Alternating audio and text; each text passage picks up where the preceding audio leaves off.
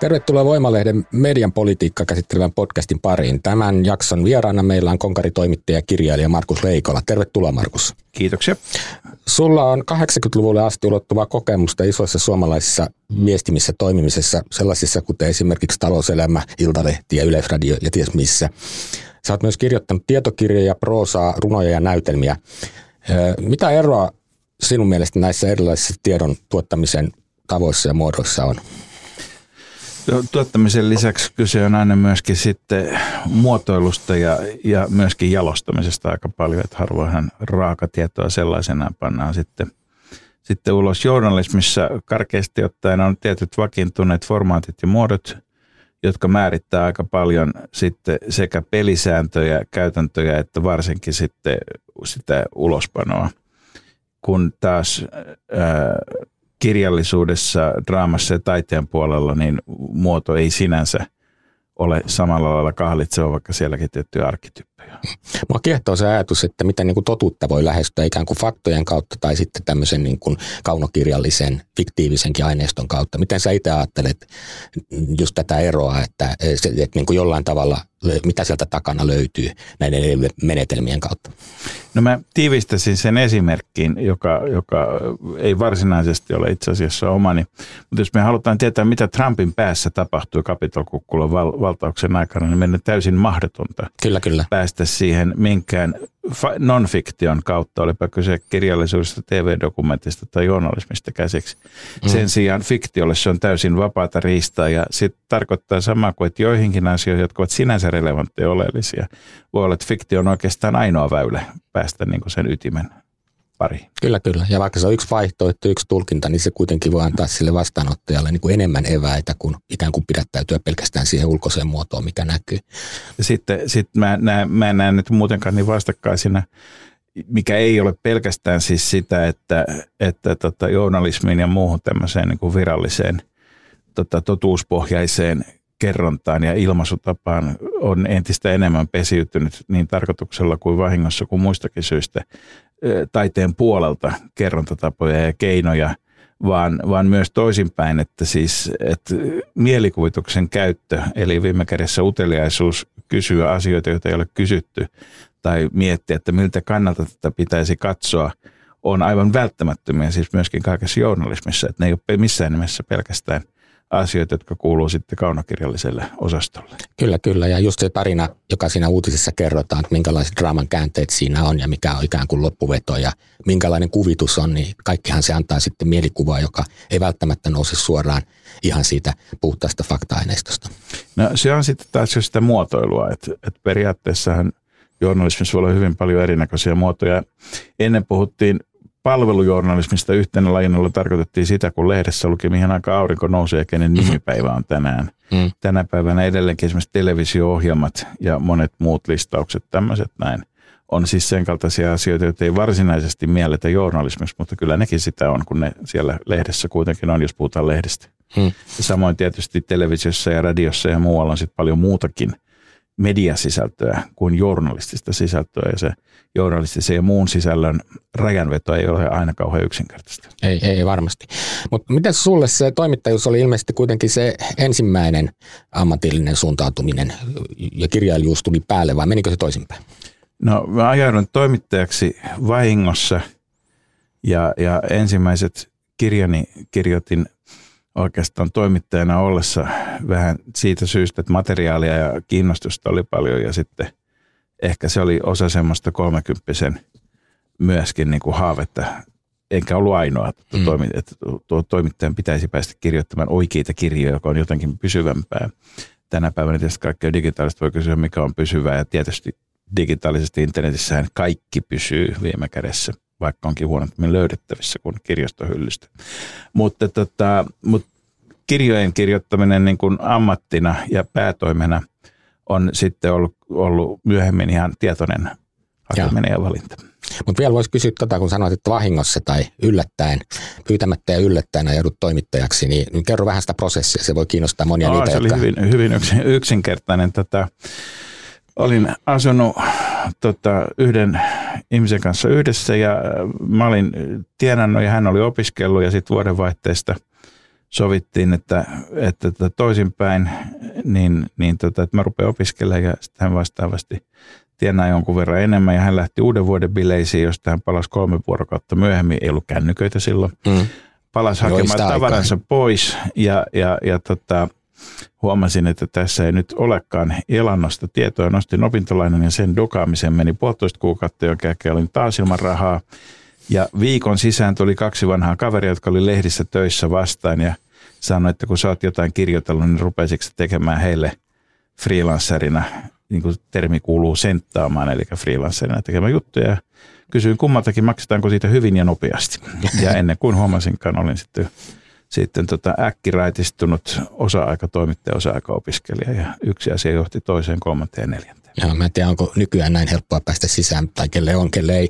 Mutta sitten mä voisin kysyä vielä sellaisen johdannuskysymyksen, että sä oot tehnyt sekä lehtiin että televisioon. Ja televisiossa tietysti joutuu myös esiintymään silloin, kun on esiintyvä toimittaja. Minkälaisia niin kuin painotuseroja sä siinä työnkuvassa näet?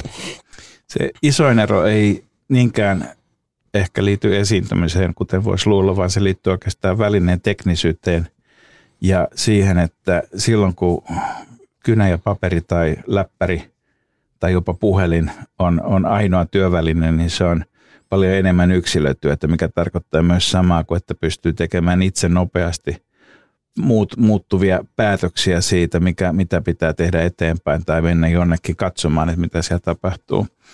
Kun sen sijaan televisiossa tota, on aina useita ihmisiä ja ryhmätyötä, vaikka nykyään tota, journalistit kuvaa myöskin itse enemmän, enemmän tavaraa, mutta viime kädessä sitten koko leikkausprosessi, editointi ja tuottajalla hyväksyttämiset ja muut on, tekee, tekee siitä niin kuin lähtökohtaisesti hankalampaa, byrokraattisempaa, jäykempää ja sellaista, jossa voi sanoa, että onnistunut ja hyvä jälki on aina monen ihmisen yhteistyön tulos myöskin, vaikka vain yksi ihminen siinä sitten näkyisikin ulospäin. Miten sä määrittisit hyvän toimittajan ammatillisen lähestymistavan?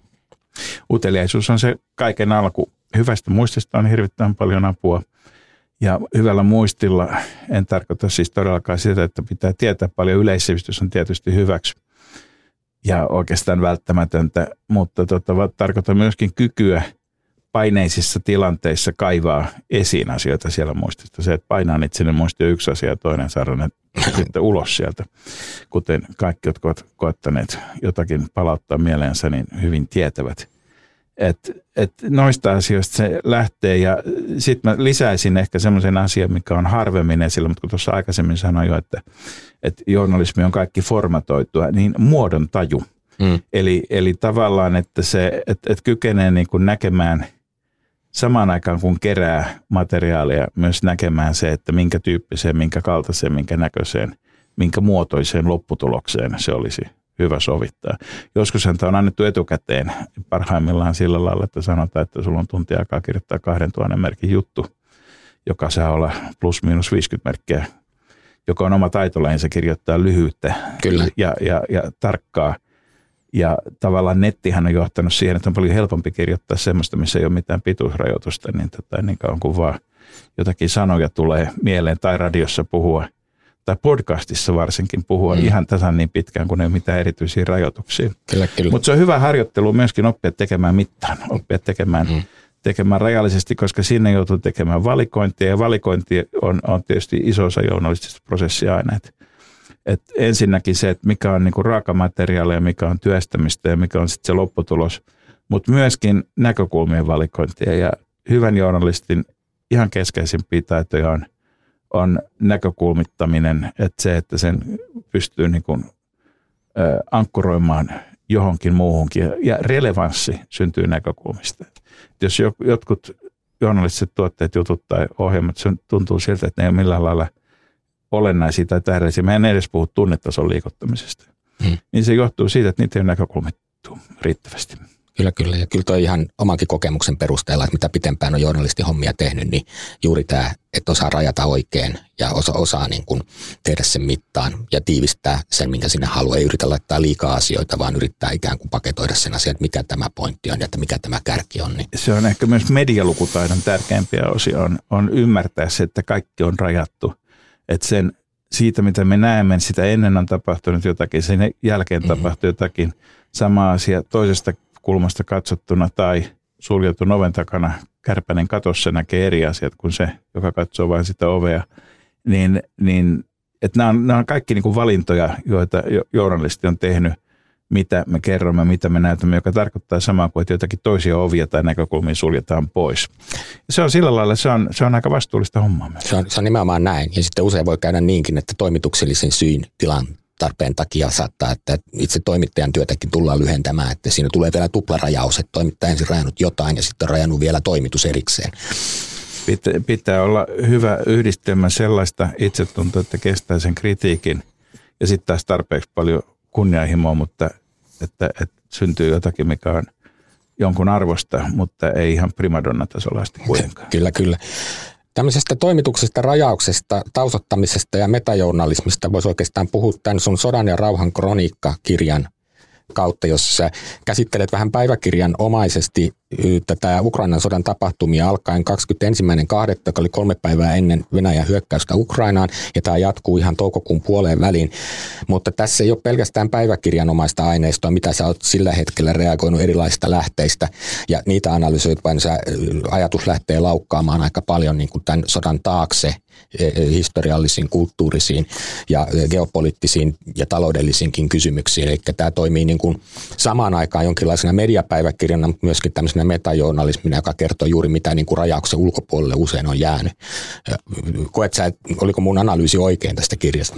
Kyllä ja ei. Se päiväkirja nimittäin on nyt täysin tarkoituksinen formaatti, tuossa kun puhuttiin formaateista aikaisemmin, niin, niin tota, eli se on päiväkirjan muotoon rakennettu, jossa on toki myöskin autenttisia päiväkirjamerkintöjä mukana, mutta sitten aika iso määrä osa materiaalia, joka on sullottu sinne päiväkirjan muodon, koska tota, joku muoto pitää olla, että hahmottaa asioita erity, sekä ensin itse hahmottaa itselleen tekijä ja sitten sen jälkeen toivottavasti vielä lukijatkin hahmottaa siitä jotakin. Ja, ja silloin kun tässä on niin kahden tyyppistä taustattamista tähän sotaan käytetty, josta, josta toinen on konfliktispesifit, kuten sanoisin, eli ne, mitkä liittyy Ukrainan ja Venäjän yhteiseen ja erilliseen historiaan, kieleen, kulttuurin taustaan. Mm. Mutta sitten toiseen suuntaan myöskin, että miten tämä sota on, millainen esimerkki se on sodista ja rauhoista, rauhoista ja konflikteista yleensä. Kyllä. Ja aika paljon, se on taas niinku sen kaltainen, jota päivittäismediassa ei juurikaan ole sitten. Ja, ja, ja tuntuu usein siltä, että – niin hyvin kuin suomalainen media, siis varsinkin isompi media, on, on, on tota, hoitanut tämän sodan raportointia, se täytyy sanoa ensinnäkin. Mutta tämä tämmöinen niin suhteuttaminen ehkä on tässä tunnehötäkässä mm. jäänyt vähemmälle. Et jos mä ajattelen jotain Butson verilöylyä, niin, niin siellä kuolleiden määrä on kuitenkin vain, vain tota alle kymmenesosa siitä, mitä Srebrenicassa kyllä, kyllä. kuoli vain 25 vuotta sitten Jugoslavian hajoamissodissa että, tämmönen, että, että on väärin sanoa, että meidän aikanamme ei mitään tämän, tämän kaltaista nähty, koska se ei pidä paikkaansa. Kyllä, just tämä näkökulma harhahan tässä helposti syntyy, niin kuin se tuossa kirjassa tuot esiin, on käynnissä vastaavanlaisia sotia ympäri maailmaa, jossa kuolee paljon ihmisiä, mutta tietysti tämä on meitä lähellä ja kiinnostaa meitä. Se on ymmärrettävää, mutta meidän kannattaa saa suhteuttaa se siihen kokonaisuuteen. Onhan, onhan meitä lähellä myös yhtä lailla ollut sinänsä erilainen, mutta mut parikin erilaista tuota konfliktia, joista toinen on tuoreempi, eli Katalonian itsenäistymispyrkimykset, jossa voi sanoa, että millä perusteella Ukrainalla on oikeuksia, mutta Katalonialla ei. Sehän on poliittinen päätös, vaikka se, se ei muodostunut aseelliseksi konfliktiksi. Ja sitten, sitten niin tota, Irlannin aseellisena 70-luvun alussa pörrännyt konflikti, joka, jonka uusiutumismahdollisuudet Brexitin – myötä on täysin todelliset ja täysin reaaliset.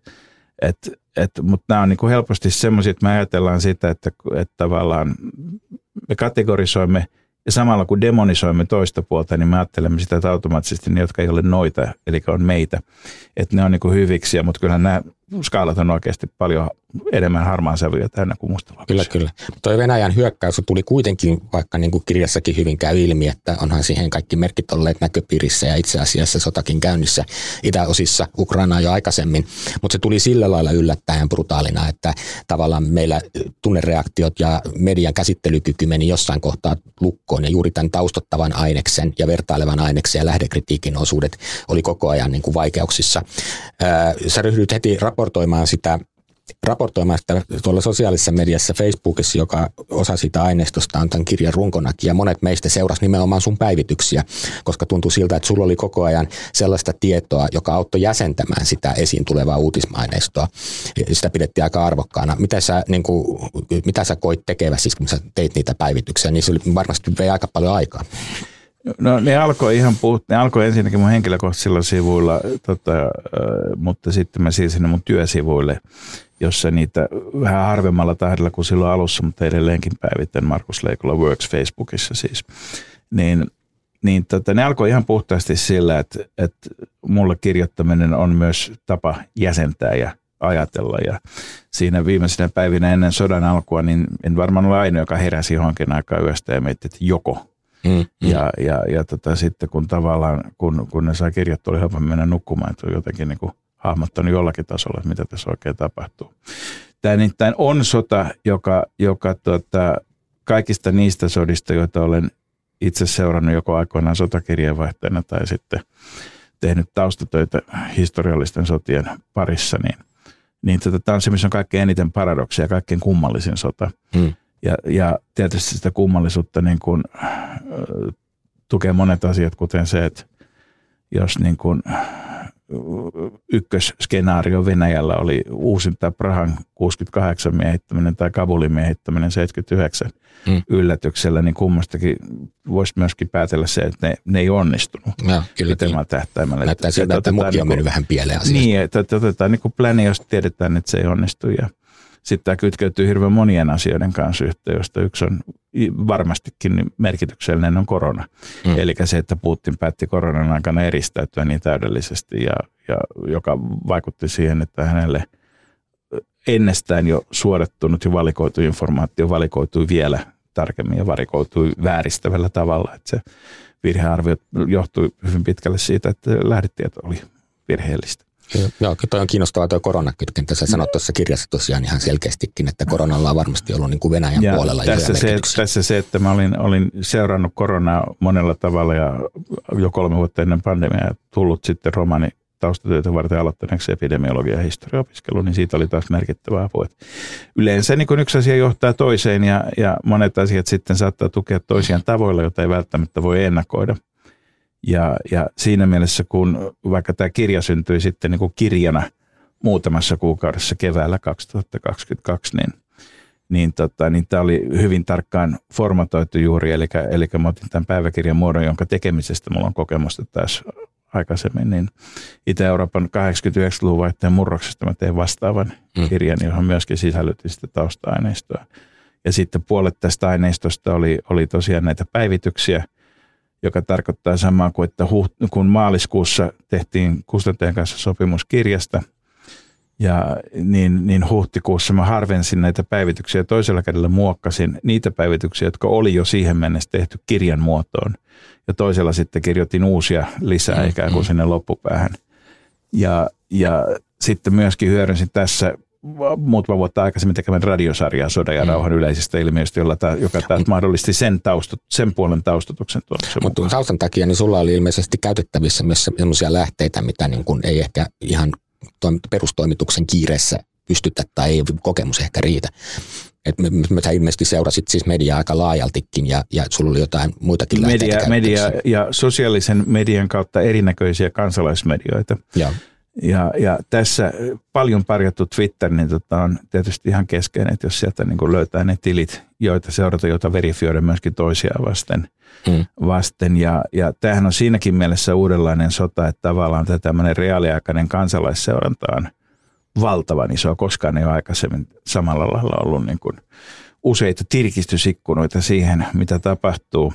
Hmm samaan aikaan, kun tässä sodassa on hyvin perinteisellä tavalla kummankin puolen propagandakoneistot liikkeelle. Ja sitten propagandat on vielä usein siellä kansalaismedian sisällä, eli siellä on myöskin kyllä. tämmöisiä harhaanjohtavia viestiä ja, ja lähteitä. Ja tästä ehkä sen verran lyhyesti, että tässä propagandat, propagandat on hyvin erilaisia, eli venäläisten propaganda on etupäässä suunnattu Venäjän kotiyleisölle, ja siksi se tuntuu meistä niin kummalliselta, kun sitä ei ole meille tarkoitettukaan. Ja. Siinä, missä taas Ukrainan propaganda on nimenomaan suunnattu meille, ja sitä on taas siitä syystä vaikeampi huomata ja tunnistaa propagandaksi.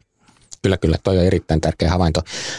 Kuvaa vielä, kun sä oot, vaikka et ole nyt toimitusten sisällä, mutta oot tehnyt aikaisemmin toimitusten sisälläkin työtä, niin minkälaisiin ongelmiin tämmöinen toimitus joutuu tämmöisen niin kuin nopean, hyvin tunteita herättävän mediailmiön käsittelyyn ja tämmöinen, missä tietoa tulee erilaisista lähteistä, jota on vaikea niin kuin nopeasti varmistaa, että pitääkö paikkansa ja mistä tämä tulee ja molemmat osapuolet harrastaa sitä omaa propagandansa ja sisäistä sensuuriaan. Kuvaile, minkälaisissa haasteissa niin kuin toimittajat on niin kuin kiireellisessä jossain Yleisradion tai Hesarin toimituksessa? No, jos me puhutaan siis uutis- ja ajankohtaisesta toimituksesta, on tietysti vain osa journalismia, että mä en usko, että esimerkiksi Joo esimerkiksi tuota, naisten lehdissä tai, tai erikoisaikakauslehdissä on Juu, ei, ollut ei, eikä teatteritoimituksessa. Samannäköisiä ongelmia tässä näin, niin, niin niihin hakeutuu yleensä ihmisiä, jotka ovat aika nopeatempoisia.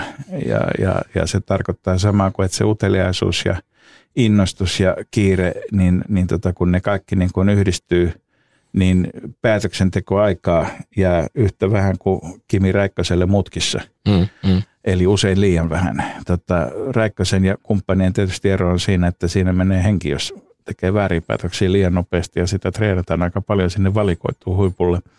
Siinä, missä journalisteja on kuitenkin enemmän ja ehkä vähäisemmällä kokemuksella tämmöisistä mm. tilanteista. Nämä on aika harvoin, vaikka meillä on nyt ollut kaksi megakriisiä, mm. mutta tämän kaltaiset tilanteet on aika harvoin kuitenkin sitten niin tota, ihan samannäköisinä. Tota, ja siitä syystä esimerkiksi mun mielestä on ollut niin kuin hyvin iso ero siinä, että miten kokeneet useimmissa niin kuin konfliktitilanteissa kentällä mm. olleet, olleet tota, journalistit on käsitellyt asioita ja sitten ne, jotka eivät ehkä niin paljon ole ollut sen kaltaisissa tilanteissa. Mm. Kuvailin vielä sitä, tuo on kiinnostavaa näkökulma. Sitten on ry- toimituksessa tietysti ryhmäpaineet eri lailla kuin ulko, ulkokehällä, niitä on vähemmän. Jos Mutta mut paljon on julkisuudessa puhuttu nimenomaan, miten taitavasti Ukraina on hoitanut tiedottamista, tarkoittaa niin myöskin millä tavalla niin kuin uutisaiheita on tar- tu- tuotettu ja näytetty ja missä niin kuin on propagandistisia piirteitä, mutta sehän on ymmärrettävää, kun käy sotaa ja tässä tapauksessa vielä oikeutettua puolustussotaa, mutta se ei poista sitä, etteikö siellä ole tämmöistä tiedon, tiedonhallinnan pyrkimystä takana. Haluaisitko vielä avata, se kerroit jo tuossa joitakin esimerkkejä. Ka- kaikki, valtiot, kaikki valtiot tietysti tuottaa propagandaa, myöskin Suomi ja ja, ja, ja tuota, jos sodan ensimmäinen uhri on totuus, niin siihen täytyy lisätä välittömästi se, että, tota, että, että näitä rakennetaan jo kauan syvänkin rauhan aikana tai toisinpäin, että mm. nykyisen elektronisen ja digitaalisen informaatiosodan käynnin aikana semmoinen matala-asteinen tulehdus on ikään kuin koko aika käynnissä. Kyllä, kyllä. käynnissä, että se sodan ja rauhan raja siinä mielessä tai mitkä keinot on cyberspaceissa sallittuja ja mitkä ei, niin, tota, niin eihän, eihän sitä koske mitkään Geneven konventiot mm, sotavangeista mm. tai siviileistä tai muuta, muuta vaan tota, siellä on niin kuin aika villi länsi tuolla digimaailmassa koko aika mm. käynnissä. Ja, ja niillä pyritään muokkaamaan mielialaa ja mielipiteitä valmiiksi. Että se on niin kuin ensimmäinen asia, että, ne ei suinkaan, että ei suinkaan niin kuin tapahdu sodan alettua. Mm aika klassisia esimerkkejä, joita on ollut propagandan historian alusta asti, on omien tappioiden vähättely tai Ukrainan tapauksessa niistä ei oikeastaan raportoida ollenkaan. Kyllä, kyllä. Ja vastapuolen liiottelu sitten. Ukraina on tässä sodassa päästänyt ulkomaisia journalisteja huomattavasti aikaisemmin ja enemmän kuin Venäjä sinne itse varsinaiselle sotatoimialueelle, mutta siitä ei seuraa sitä, että niitä olisi päästetty milloin hyvänsä, minne hyvänsä myöskään. Kyllä, kyllä. Ja aina voidaan verrata turvallisuustekijöihin, joita on täysin mahdotonta kenenkään niin kuin verifioida, että onko no. ne todellisia vai ainoastaan syitä, miksi ei haluta. Toisin sanoen ulkomainen media näkee ja todistaa ja todentaa asioita, mutta vain niitä asioita pääsääntöisesti, joita mm. halutaan todennettavan ja muokat, ja se on yksi ihan keskeinen tapa muokata sitä kuvaa sodasta. Tässähän on semmoinen historia, että silloin aikanaan, kun Vietnamin sota käytiin, niin silloin sen ö, Yhdysvaltojen puolella ajateltiin useinkin, että se hävittiin nimenomaan mediassa, koska näytettiin niitä vääryyksiä ja epäoikeudenmukaisuuksia niin paljon. Niin myöhemmin amerikkalaisten niin kuin tässä sota ö, tiedottamisessa omaksuttiin keinoja, missä niin kuin pyrittiin vähättelemään, niin kuin puhuttiin kliinisestä sodasta, niin kuin Persianlahden sodassa ja muualla. Että kaikki tämmöiset niin kuin uhreihin liittyvät tekijät yritettiin kumittaa pois näkyvistä. Vietnamin sota oli ensimmäinen televisiosota, mikä liittyy tietysti myös television laajenemiseen, mutta myöskin siihen kansalaisvapaus aaltoon, joka Kennedyn veljeksissä ehkä kiteytyi 60-luvun henkeen myöskin hyvin paljon. Ja, mutta se onkin myöskin viimeinen sillä lailla aito televisiosota. Siinä, missä tämä on mielenkiintoista sinänsä, niin ensimmäinen somesota, sekään ei tarkoita sama kuin, että näkisimme kaiken somessa, mutta Ukrainahan on, on, vaikka se on monella tapaa köyhempi valtio kuin Venäjä, lähes yhtä korruptoitunut valtio, niin, niin, tota, niin se on digi- ja ohjelmointipuolella se on hyvin kehittynyt. Se on, se on eurooppalaisia ohjelmointitaidon suurvaltoja ollut. Ja kuvaava on se, että siellä tämmöinen kansalaisäppi julkaistiin viikkoa sodan alkamisen jälkeen, johon ihmiset voi laittaa valokuvia ja videoita havaituista vihollisen kohteista, tota, kyllä, kyllä. panssarivaunuista ja saattoista ja tykeistä, jotka sitten tekoäly prosessoi ja viime kädessä ihmiset myöskin, mutta tota, maaleiksi myöskin sitten tykistölle ja omille, omille, omille, omille tota sotavoimille. Että tämä on, ja tämä on niin sodankäynnin historiassa, tämä on tosi, tosi iso juttu ja meillä on tavallaan kokonaan semmoinen kerros tätä digitaalista informaatiota, joka on ehdottomasti siis niin kuin sillä lailla kriittistä tietoa sodankäynnin kannalta, että sitä ei missään nimessä välitetä, mutta se perustuu tähän, meillä on ikään kuin kaksi somea. Meillä on se toinen some, joka näkyy suomalaisille – sieltä kentältä. Ja sitten meillä on se some, jota on tarkoituskin käyttää vain ja ainoastaan niin kuin asevoimien lähtöinformaationa. Kyllä, kyllä. Sä kirjoitat tässä kirjassa just hybridisodasta, jonka takia uutiskuvat eivät juuri koskaan kerro olennaista, vaan vanhan ajan sodasta, jollaisena me haluaisimme nähdä sodan, mutta josta on yhä vähemmän piirteitä jäljellä. Mitä se tarkoittaa tällä?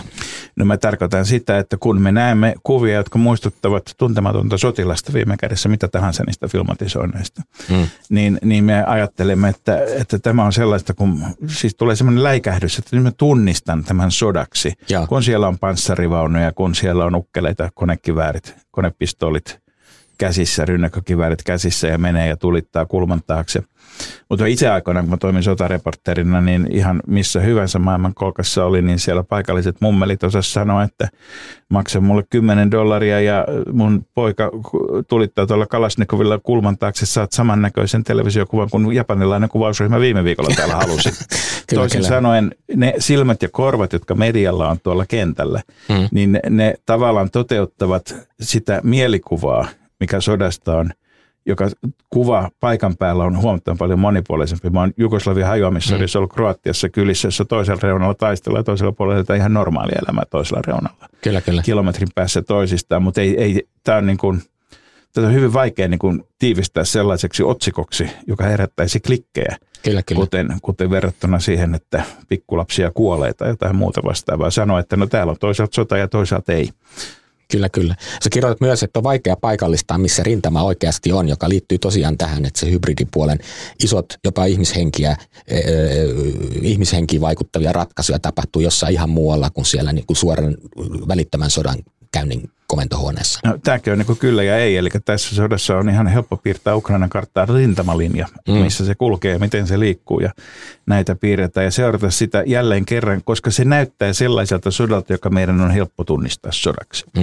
Mm. Mutta samaan aikaan, kun maailmassa on 300 000 hakkeria, jotka toimii ympäri maailmaa Ukrainan tukena ja puolelta ja sabotoi Venäjän toimintaa ja auttaa Ukrainaa, ja iso, iso osa tästä satelliittidatasta ja muusta prosessoidaan Amerikassa tai missä lienee prosessoidaankaan, mutta siis, siis tässä on niin globaali vapaaehtoisten ja myöskin ammattiarmeijojen yhteisö tukena, mm. niin, tota, niin tämä sotahan on kaikkialla, ja sama ei voi sanoa, että kaikkialla ja ei missään, koska kyllä se myöskin vaikuttaa ja kohdistuu, mutta sitä kautta niin kuin, tota, hyvin laajasti. Ja nythän on ö, mielenkiintoista, että sama koskee osittain myös toista puolta, eli tutkivan journalismin järjestö Bellingcat niin, niin tota, löysi näitä kavereita, jotka on suunnitellut Venäjän ohjusiskujen, siis laskenut niitä koordinaatteja ja muita, 25 nimeä ja osoitetta julkistettiin. Ja ne oli muistaakseni suurin piirtein Suur-Moskovassa kaikki, siis hyvin kaukana mistään rintamalta. Kyllä, kyllä. Se, mikä tässä kirjassa tulee myös esiin, on niinku just se, että tämä pelkään Venäjän hyökkäys Ukrainaan niin on isojen tämmöisten valtapeliprosessien niin kuin tuotosta. Se ei ole pelkästään niin kuin Putinin päätöksellä, joka liittyy pelkästään rajojen siirtämiseen, vaan että siellä pelataan aika isoja taloudellisia ja globaaleja poliittisia valtapelejä ja muita sen sellaisia. Ja sitten kun me koko ajan seurataan tätä uutisvälitystä, niin on ymmärrettävää, että niin kuin se keskittyy hirveän voimakkaasti juuri näiden sodan välittömiin toimenpiteisiin. Miten sä ajattelet, että me saataisiin niin kuin mediassa enemmän tilaa myös miettiä niiden isojen taustalla olevien valtapelien auki kirjoittamiseksi jos halutaan etsiä niin kuin ratkaisujakin, niin meidän täytyy tavallaan myös kohdata se, että mitkä ne todelliset syyt sotaan kaiken kaikkiaan on. No, mun mielestä ihan ensimmäinen asia on, on tehdä niin kuin jatkuvaa uudelleenarviointia, että se, mitkä tekijät ja jopa minkä tyyppiset pelurit on liikkeellä ja mikä niiden rooli ja funktio on, niin siitäkin on käsitykset itsellänikin vaihtunut tässä kuluneen noin vuoden aikana niin vaihtunut, vaihtunut usean kertaan ja nyt esimerkiksi ihan tuoreeltaan, kun tätä nauhoitetaan, niin amerikkalainen historioitsija Timothy Snyder, joka on yksi niitä, joita mä eniten kunnioitan Itä-Euroopan analyytikkoina, niin tota, hän julkaisi mielenkiintoisen blogissa mielenkiintoisen teorian siitä, että itse asiassa Putin on toteuttamassa hiljaista etnistä puhdistusta, mutta puhdistusta Venäjällä, eikä niinkään Ukrainassa. Kiinnostavaa. Ja, ja ajatuksena, että, että tämä, tämä naisten ja lasten suhteellisen isot määrät evakuointeja, joista osa on varmasti myöskin vapaaehtoisesti sodanjaloista mennyt sinne suuntaan, mihin pääsee, eli jos pääsee itään, niin mieluummin sitten mennään vaikka Itään ja vaikka Venäjälle, kun jäädään sodanjalkoihin, niin, niin, niin tota, mutta et siinäkin on tavoitteena se, että nimenomaan, että näitä lapsia – että heistä kasvatetaan venäläisiä tai sitten kun, kun jos naiset eivät sitten palaa takaisin menee venäläisten kanssa naimisiin. Mutta myöskin sitä kautta, että täällä on ollut näitä etnisiä vähemmistöjä, kalmukkeja ja dagestanilaisia, siis buddalaisia ja muslimeja huomattavasti enemmän kuollut suhteessa väkilukuun kuin venäläisiä, niin päästään eroon epävenäläisistä aineksista Venäjän kansassa, johon liittyy sitten myöskin tämä vankien käyttö tässä, kyllä, kyllä, tässä Prigozhinin armeijassa ja, ja tähän samaan ajatteluun edelleenkin kuuluisi Snyderin hypoteesin mukaan niin kuuluisi se, että tota, antaa vain näiden kaikkien liberaalien intellektuellin taiteilijoiden ja jopa IT-ohjelmoijien, antaa, antaa, antaa niiden ihmisten häipyä Venäjältä ihan rauhassa, koska, koska jäljelle jäävät hmm. ne, jotka ovat valmiita ajattelemaan venäläisemmin. Ja, ja, ja tota, ne on sikälikin kiinnostavia teorioita, vaikka ne ei pitäisi sellaisenaan paikkaansa, mutta ne avaa niin sen kaltaisia näkökulmia, jotka tuota, auttavat yhdistämään. Ja nyt mä tuun siihen, mitä journalismi liittyy tähän, että jos me ajatellaan, että esimerkiksi Wagnerin käyttö tietyissä operaatioissa on nimenomaan pitää yllä tätä tämmöistä niin kuin macho-tyyppistä sotilaskunnia-ajattelua siinä, missä normaali armeija on vähän epäluotettava ja löysä ja, ja vätyksiä ja pelkureita täynnä, niin, niin tota, ja samaan aikaan me tiedetään läntisistä lähteistä se, että näiden Wagnerin ja venäläisten armeijan ja Tsetsenin välillä on erittäin heikko koordinaatio. Toisin sanoen sitä sotaa ei johdeta, kuten sota tulisi johtaa.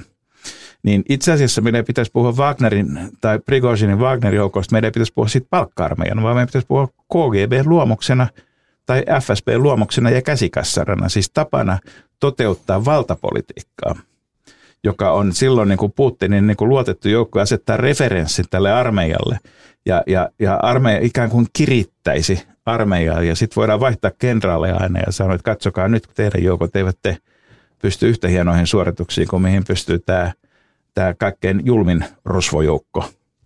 Kyllä, kyllä. Nämä, nämä on kiinnostavia juttuja. Luo nimenomaan sitä tulkintakehystä, että mitä oikeasti niin kuin voi tapahtua.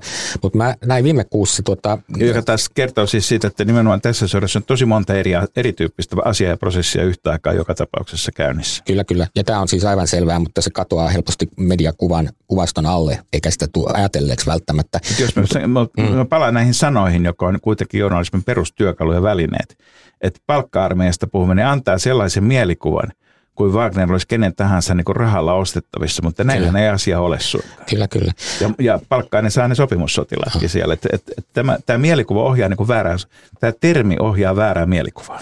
Kyllä, kyllä. Toisen tulkintakehyksen mä jotenkin rupesin avaamaan sitä, kun mä tapasin viime kuussa Novea Kaseta Euroopan päätoimittaja Kirill Martynovin Riikassa. Ja, ja sitten siinä haastattelun yhteydessä... Riassa, Riassa joo, mä aina sanon väärin.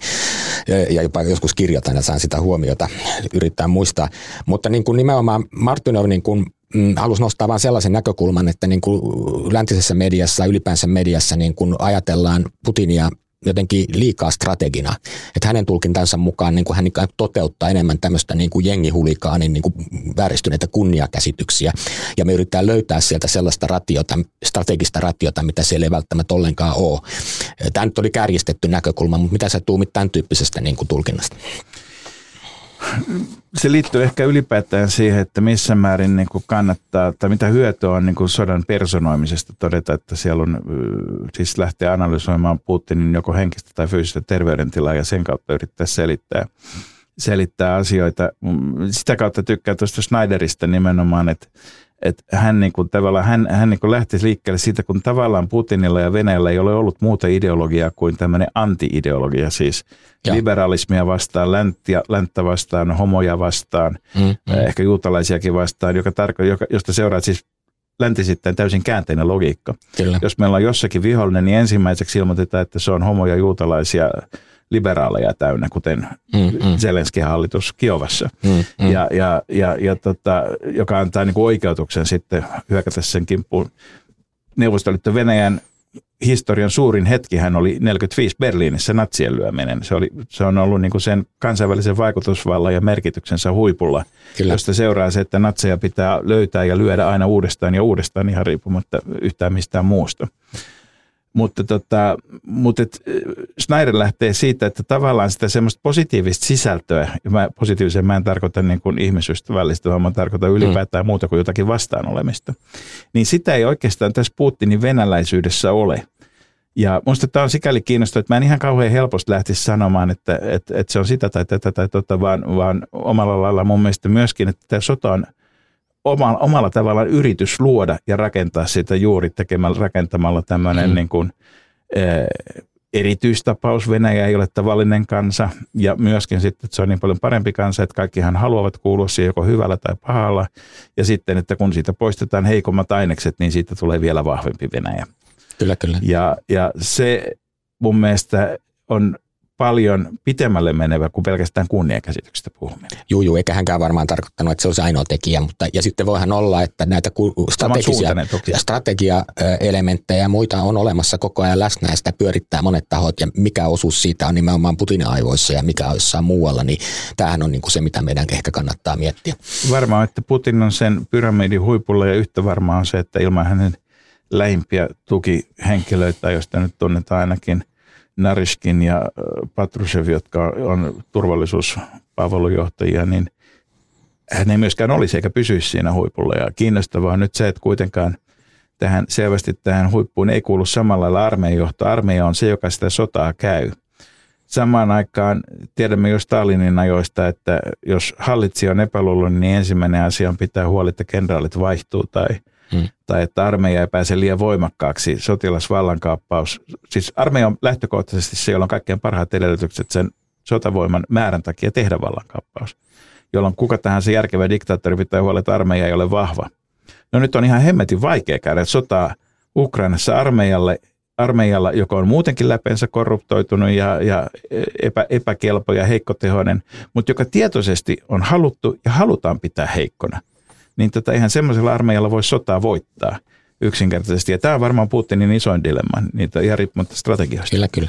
Hei, Ukrainan sodasta vielä yksi, yksi kysymys, joka liittyy siis siihen, että me ollaan nyt ruvettu käymään myös vähän keskustelua, miten se vaikuttaa meidän suomalaisen kulttuurin henkiseen ilmapiiriin, kun jonkinlainen myötätunto Ukrainaa kohtaa tietysti on oikeutettu ja vahva, mutta se tuntuu nostavan esiin myös niin kuin aika, aika, aika vahvoja tämmöisiä revanssihenkisiä ja jossain määrin näiden jaksohali pommien ja muiden osalta tämmöistä karnevalisointiakin sen suhteen, että miten ollaan osalla, osaltamme niin kuin tuottamassa kuolleita, kuolleita vastustajia sinne rintamalle. Mitä sä ajattelet tästä? No ihan ensimmäiseksi mä ajattelen, että, että meidän on helppo demonisoida tuo Kirill, Venäjän kirkon johtaja, mutta tota, enpä mä oon nähnyt ketään läntistäkään kirkon johtaja, joka olisi sanomassa, että muistakaa kääntää toinen poski tai mm. jotain muuta Jeesuksen keskeisimmistä opetuksista, niin tota, enemmän, että välttämätön paha ja niin poispäin.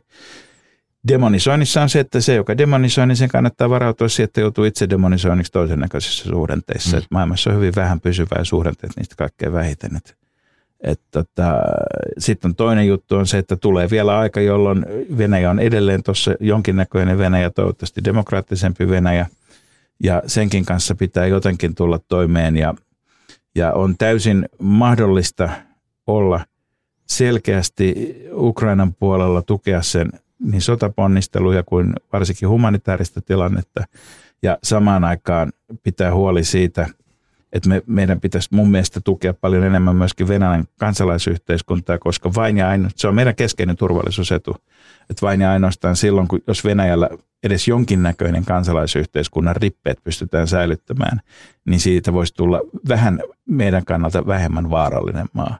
Se on meidän etu ja meidän mm. intressi. Helppoa se ei ole ja viime kädessä vastuu kuuluu venäläisille, mutta niitä venäläisiä, jotka sitä työtä tekevät, jos ne jää ilman meidän tukea, niin, niin ei ole paljon tukea mahdollisuuksia silläkään puolella sitten. Mm.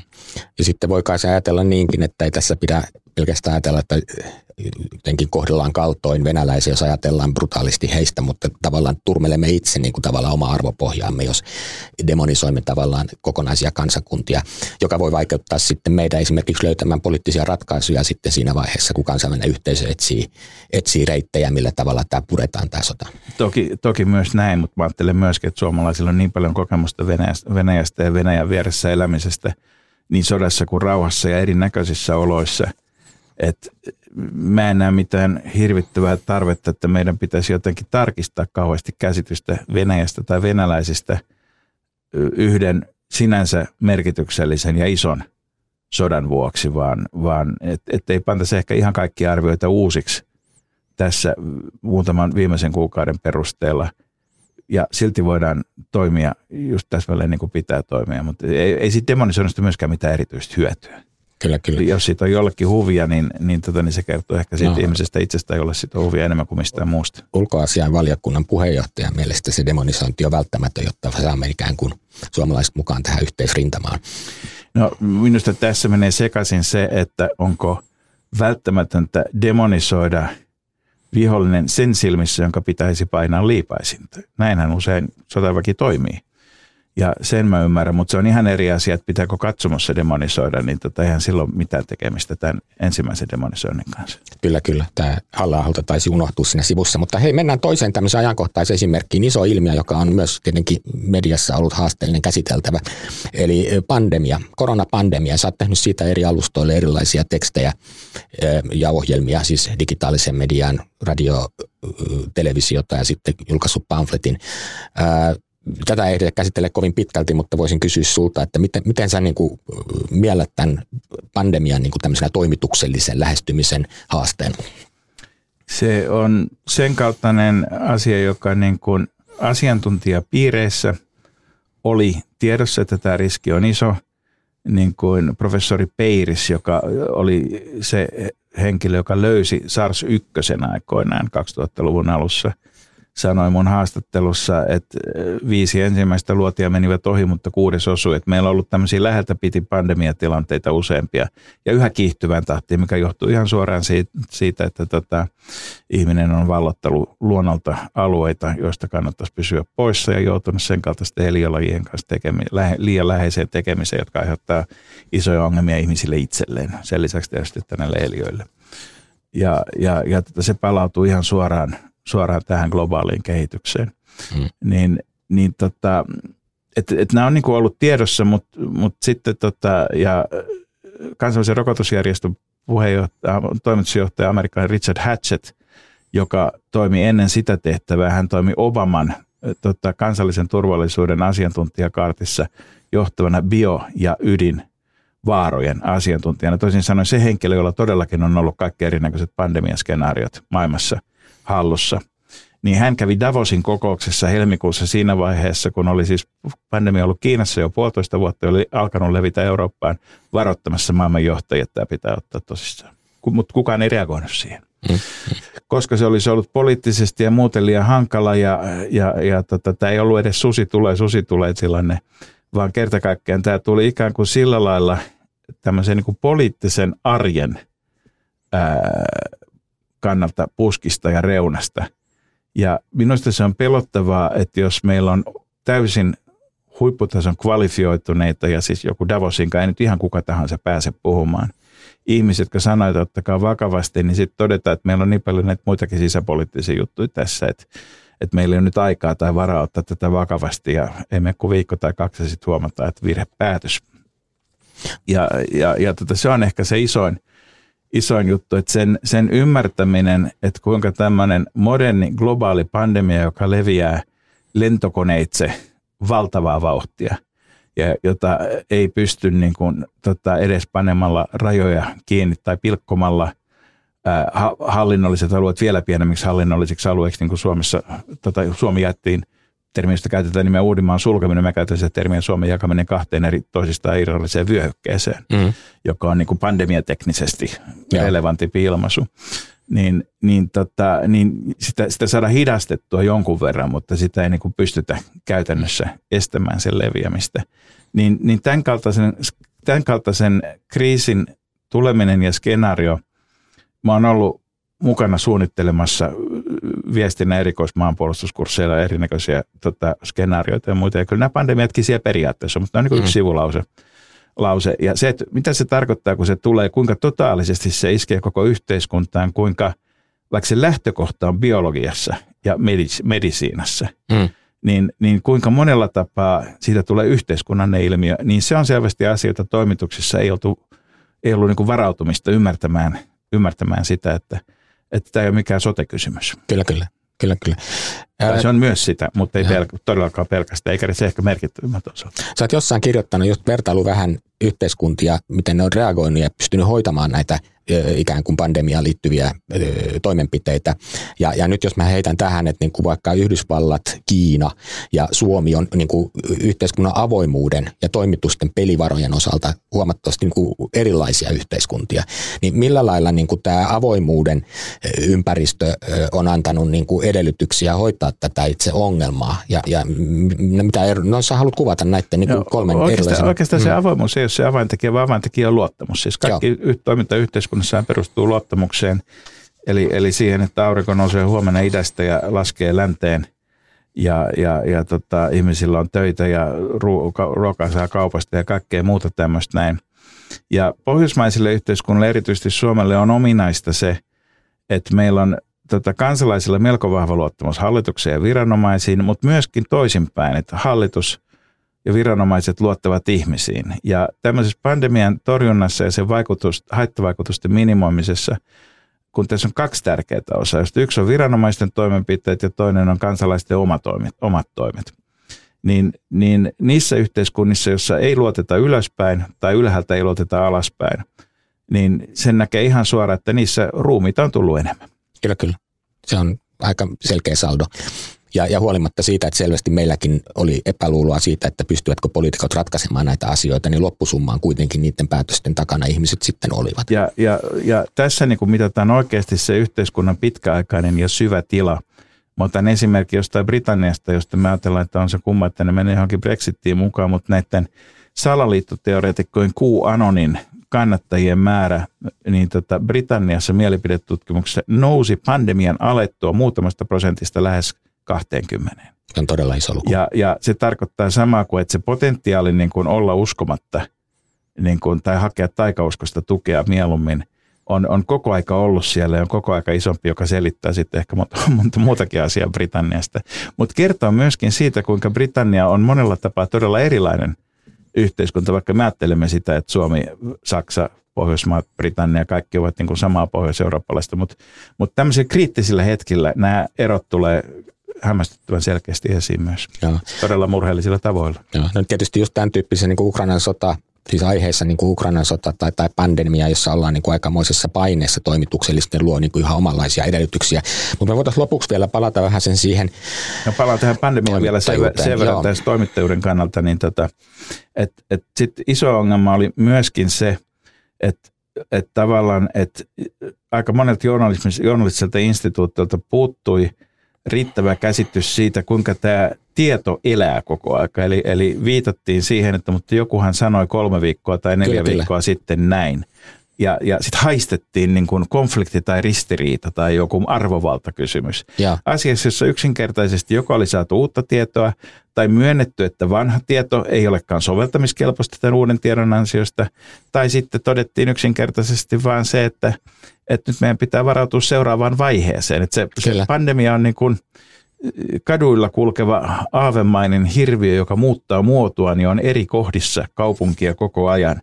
Ja, ja, ja tota, kun se on näkymätön ja varsinkin sitten kun ihmiset vielä eristetään, siis ihan varmasti iso merkitys oli mm, sillä, mm. että, että toimitukset, jotka tota, hienosti hajauttivat toimittajansa erinäköisiin kupliin koteihinsa, niin eivät myöskään pystyneet samalla lailla enää luomaan niillä kahviautomaateilla ja, ja tämmöisissä porinapiireissä niin kuin yhteisiä näkemyksiä, käsityksiä vaihtamaan, haastamaan toisiaan keskenään. Ja, ja minusta pandemiassa niin kuin journalismin kannalta kiinnostavinta on se, että kun melkein kaikki eri muut tahot on todennut, että virheitä tuli tehtyä. Mm.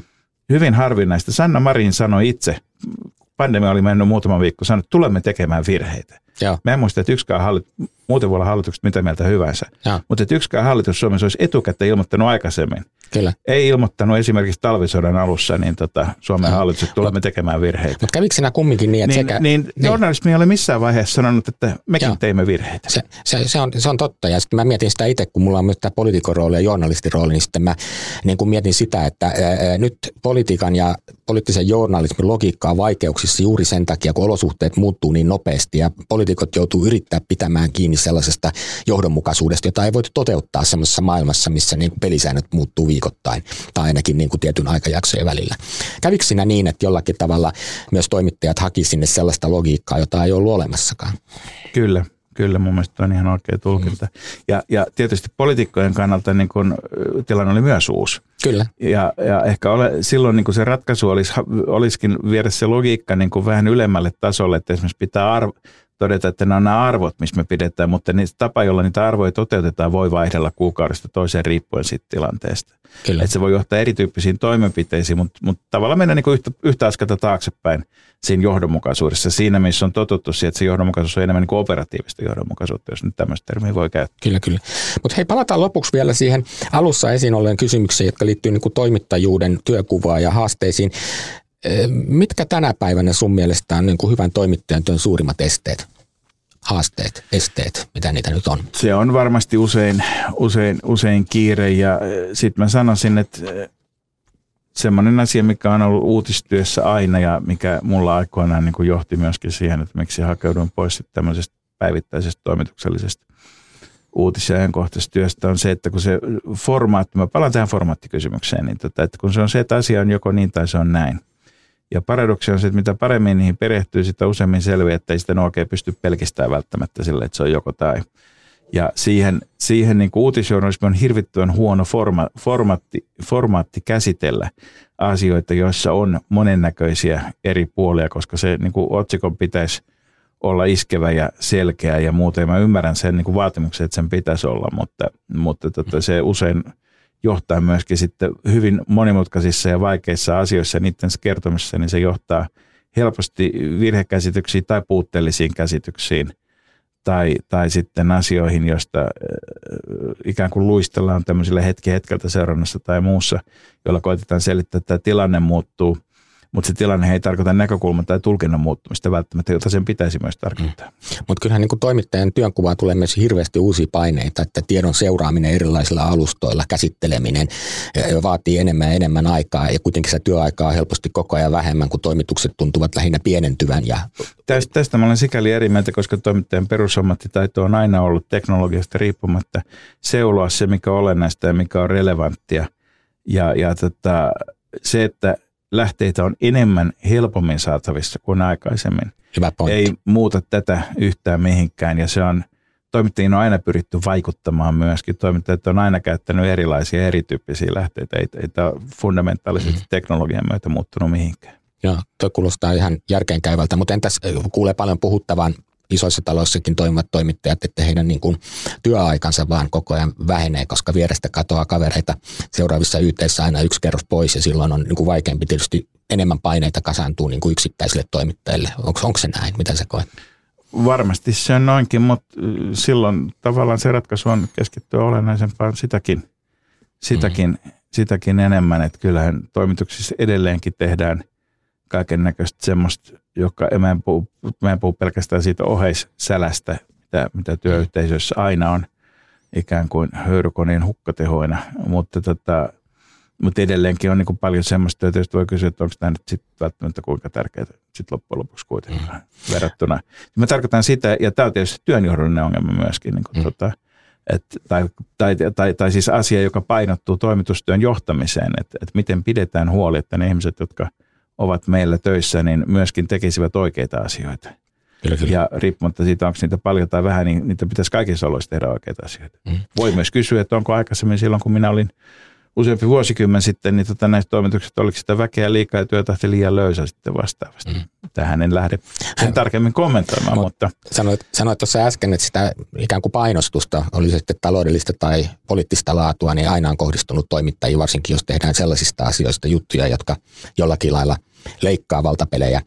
Öö, onko sä nähnyt siinä... Ja, ja pitäisi niistä aina tehdäkin. Joo. Oletko sä itse törmännyt minkälaiseen niin kuin asiattomaan vaikuttamiseen? Vaikka kuinka paljon. Haluaisin kertoa jotain esimerkkejä. Että olin teke, ensimmäinen varmaan, jonka mä nyt selkeästi tunnistan, oli se, kun olin tekemässä idän kaupasta juttua ja vierailemassa yhdellä vaatetehtaalla, joka, jolla oli tullut iso tilaus. Tämä oli siihen aikaan, kun oli idän kauppa oli iso ja muuta 80-luvulla. Ja tehtaan tai yrityksen viestintäpäällikkö nykäs mut erikseen syrjää ja kysyi, että mikä sun, tota, mikä sun koko on. Ja mä kysyin, että miten niin, no kun heillä olisi näitä takkeita. Mä sanoin, että nyt lopeta tähän heti tämä. Mm. Mutta uskotko, että se on ongelma tai toki, minkälainen ongelma toki, tällä toki hetkellä? olen myöskin törmännyt, mm. törmännyt siihen, että erinäköiset tota, ulkovaltojen edustajat ovat halunneet käyttää hyväksi. Oli siihen aikaan, kun oli kotiryssi, mulla oli sellainenkin, mutta tota, hänellä oli huonompi viinapää. Kyllä, kyllä.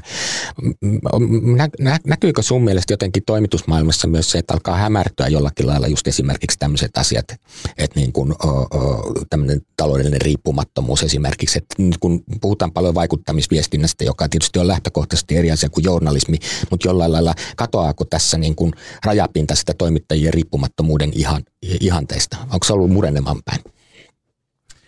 Mä sanoisin enemmänkin näin, että kun meillä on hirvittävä määrä semmoista sisältöä, joka tehdään niin kuin toimituksellisten instituutioiden ulkopuolella, podcastit, some, muu tämmöistä, jossa on, on hyvin monennäköistä ja muuta, niin tavallaan sen jälkeen, kun journalismi ei ole enää portinvartijan asemassa, niin se kilpailutilanne on myöskin valtavan paljon isompi ja, ja journalismi joutuu perustelemaan ikään kuin joka päivä enemmän ja paremmin ja tarkemmin kuin aikaisemmin. Ja se on aika paljon energiaa vievää ja ja, ja laatua vaativaa, että, että miksi juuri journalististen instituutioiden, lehtien, radioiden, televisiokanavien julkaisema sisältö olisi parempaa, oikeampaa, tärkeämpää ja ennen kaikkea miksi siitä pitäisi jonkun maksaa, joko kuluttajan tai mainostajan.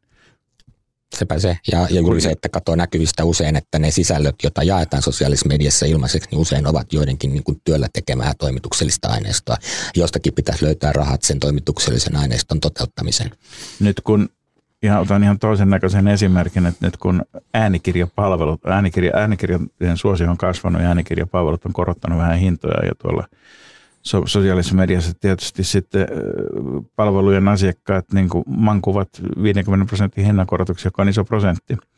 Niin siitä huolimatta, niin näillä, tein semmoisen esimerkkilaskelman, että niillä kuukausihinnoilla, mitä siitä tulee ja per, per keskimäärin kirjat ja muut ja sitten kirjaan käytettävä työaika – niin edelleenkin niin kuin kirjailija näillä tota, hinnoilla, jotka voi tuntua kuluttajalta 15 euroa paljon kalliimmalta kuin 10 euroa kuussa.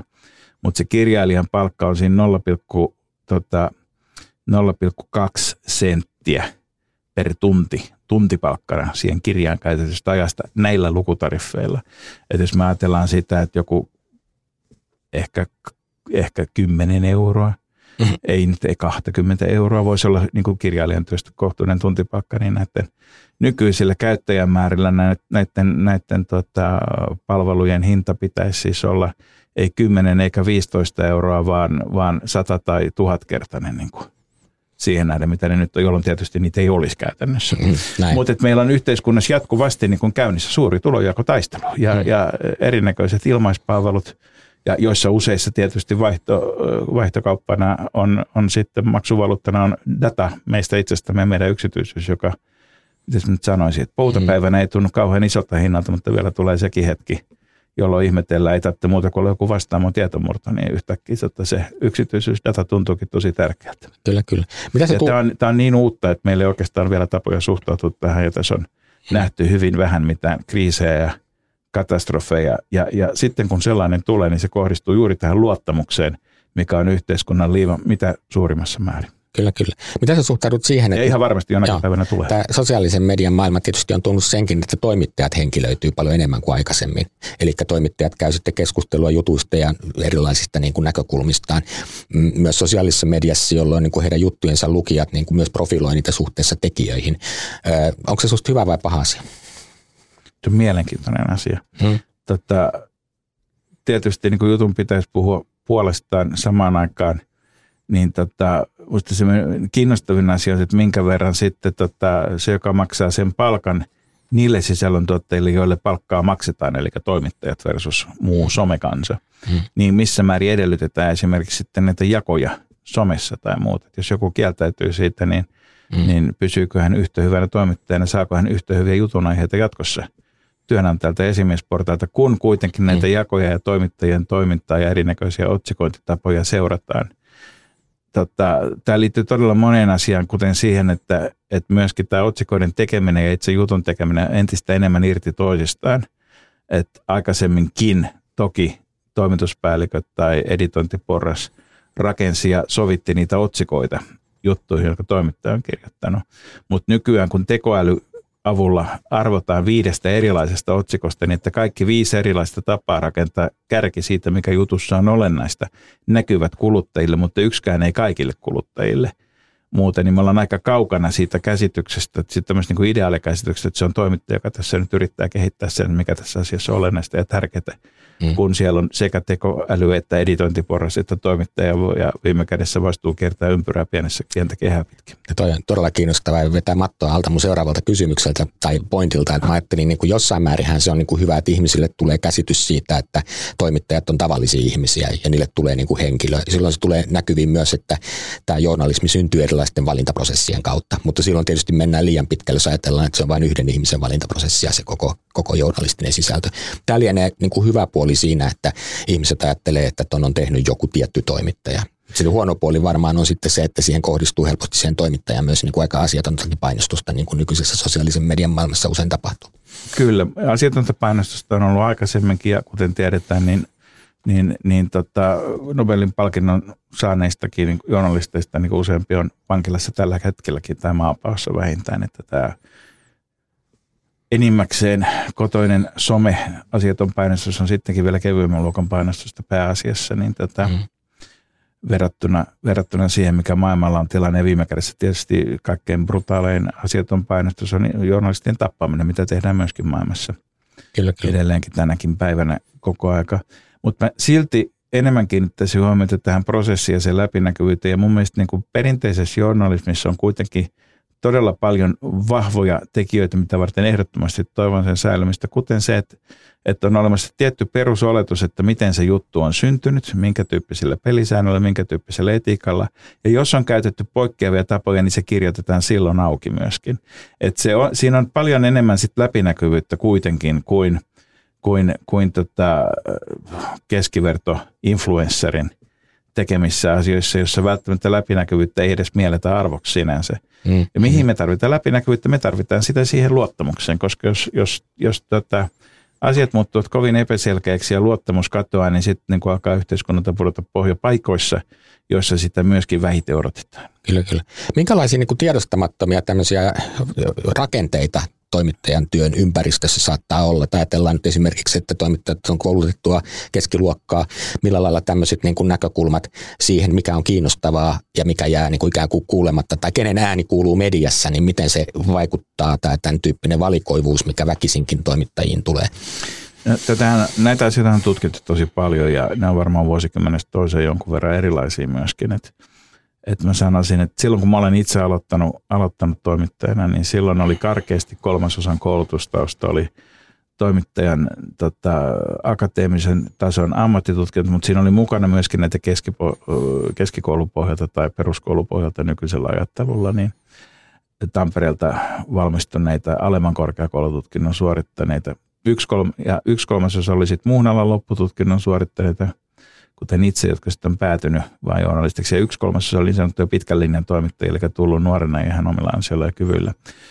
Musta se oli aika hieno ja aika harvassa niin kuin tota, niinkin yhteiskunnallisesti relevantissa ammatissa esimerkiksi tuomarissa tai lääkärissä olisi vaikea kuvitella, että yksi kolmasosa tulisi vain sille, että ne on tarpeeksi paljon harrastanut ja harjoittanut ja osoittautunut hyviksi. Kyllä, kyllä. Niin, niin tota, papeissa se olisi varmasti enemmän mahdollista, mutta sielläkään näin ei ole kuitenkaan, vaan kaikkien pitää käydä sekä, sekä tota teologinen loppututkinto yliopistossa, että vielä saada pappisvihkimys siihen päälle. Mm. Niin, niin tota, tämä on varmasti, varmasti muuttunut.